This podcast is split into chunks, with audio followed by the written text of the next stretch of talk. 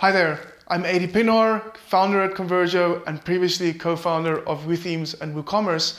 And in today's video, I want to share four clever ways in which you can use brand partnerships to grow your e-commerce business.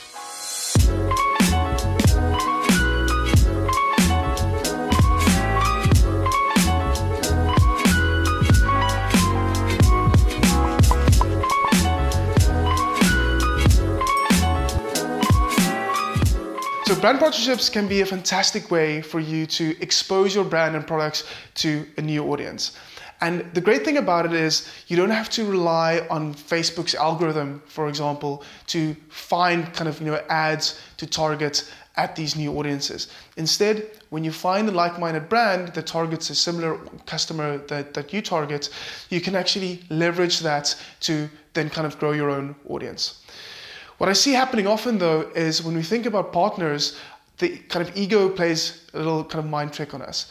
Because we think that when someone else is targeting a similar customer to us, they are immediately competitors. With like clever brand partnerships though, you can actually find like-minded companies and brands that can help you grow your business. And the key things to kind of look out there for there is you want to find brands who kind of have values and beliefs that align with yours because your customers have a relationship with you based off of those values and brands. So any kind of partnership with a brand that have like practices even um, or values and beliefs that are contradictory to what you are putting out there will probably not have the same impact um, you know, with your customers. It just won't resonate. So what you want to do is like find brands that are similar to yours, um, that target a similar kind of customer, but crucially does not sell a direct alternative to your product, right? So what you want to think about is kind of complementary and not directly kind of competing. And then when you think about these brand partnerships is think about bartering um, the four ways in which i'm going to kind of share with you just now is all about bartering finding things that you have finding things that the kind of the, the your partner brand has and then exchanging those things crucially that means that you're not spending more money um, which means in terms of kind of your marketing spend your marketing expenditure uh, these could be very high kind of you know roi return on investment activities for you. So let's get into those four clever ways of um, you know doing you know things around partnering. The first way that I see this working is to post and share the content from your kind of partner brand on your social channels, and then doing that kind of on both sides. The great thing about that is that you can actually give your kind of expose your, your customers, your audience to other content, to other ideas without actually having to create that yourself. So it's a massive time saver um, and it actually kind of adds value to what your followers, what your audience is doing, um, you know, or getting from you on your social channels. Um, so that's probably the, the first thing, start there. Um, it's also a great way to kind of test the waters in terms of which brands, um, you know, and partners would actually resonate with your audience. The second one is to kind of do uh, kind of some kind of your newsletter or email exchange. So I, I've run this with a couple of brands in the past, and the idea is that both partners will actually kind of craft an offer that they will then pitch to the partner's audience. And they both send out newsletters to their own audience, pitching the other partner's offer. Um, and in that way, you actually kind of get attention for what you're selling for your products, um, but with you know within a whole new audience. When this, I see this working really well is when that offer can, when you can refine it to be really kind of closely targeted to that new audience and really kind of you know dialing in the messaging, um, you know, for that specific audience. Because remember, you are tapping into a new audience here.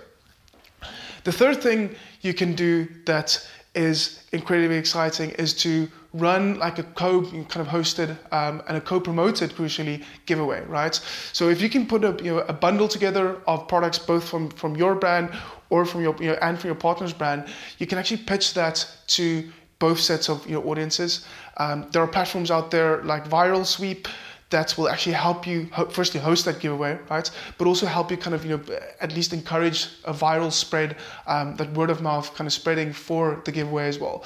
The the outcome of all of this, except for the attention that you're getting um, in two sets of audiences, is the fact that both those kind of partner brands can actually build their you know, email lists in this way, assuming that the, the kind of entrance to the giveaway uh, consents to kind of signing up to a mailing list. The other nice thing about kind of you know co-hosted um, giveaways like this is you actually don't have to limit it to only two partners. Um, you can actually do you bundle, you put a product bundle together with multiple partners, if that makes sense. And the more partners you have there, um, assuming there might be a kind of a threshold if it doesn't dilute the offer too much, but if you have three, four, five brands all promoting you know one giveaway um, for a really nice kind of you know where there's a really nice prize as well, um, that should get you a lot of traction.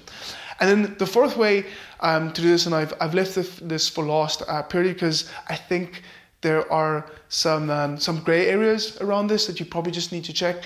Um, but the fourth way is to actually find partner brands and to share Facebook audiences.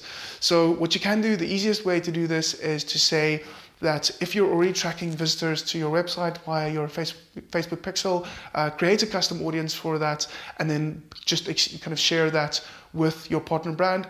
That actually allows them to target um, add to your kind of to your customers, to your, your website visitors, for example. And what is nice about that is that traffic is you know, better qualified um, because we know that if those people kind of visited that website, they actually have some kind of certain interest. So you can derive some of those characteristics from them. So it's not just kind of putting an ad out there in the, you know, into the dark, but actually targeting it at a very specific audience. I mentioned that the gray areas, which kind of two things that I will flag up for you is the first is you don't want to overuse this and you don't want to share that audience with too many other kind of your partners. Ultimately, when you have too many partners targeting your audience, you may actually see your, your ad spend going up. And the second thing is definitely check in terms of kind of you know GDPR legislation um, what is and isn't kind of allowed within your privacy policy. So just to kind of quickly recap, um, the four ways in which you can kind of just use bartering to kind of partner up with other brands and companies. The first is kind of share social content uh, across your social profiles for your other brand, exchange newsletters, um, and specifically some kind of you know product offer or promotion um, with both sets of audiences.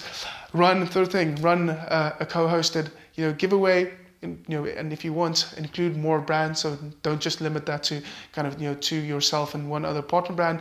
And the fourth thing is look into kind of sharing Facebook custom audiences. Awesome. I hope you got some ideas and inspiration uh, from this video today. Um, feel free to ask any questions in the comments. Otherwise, I'll see you next week. Cheers.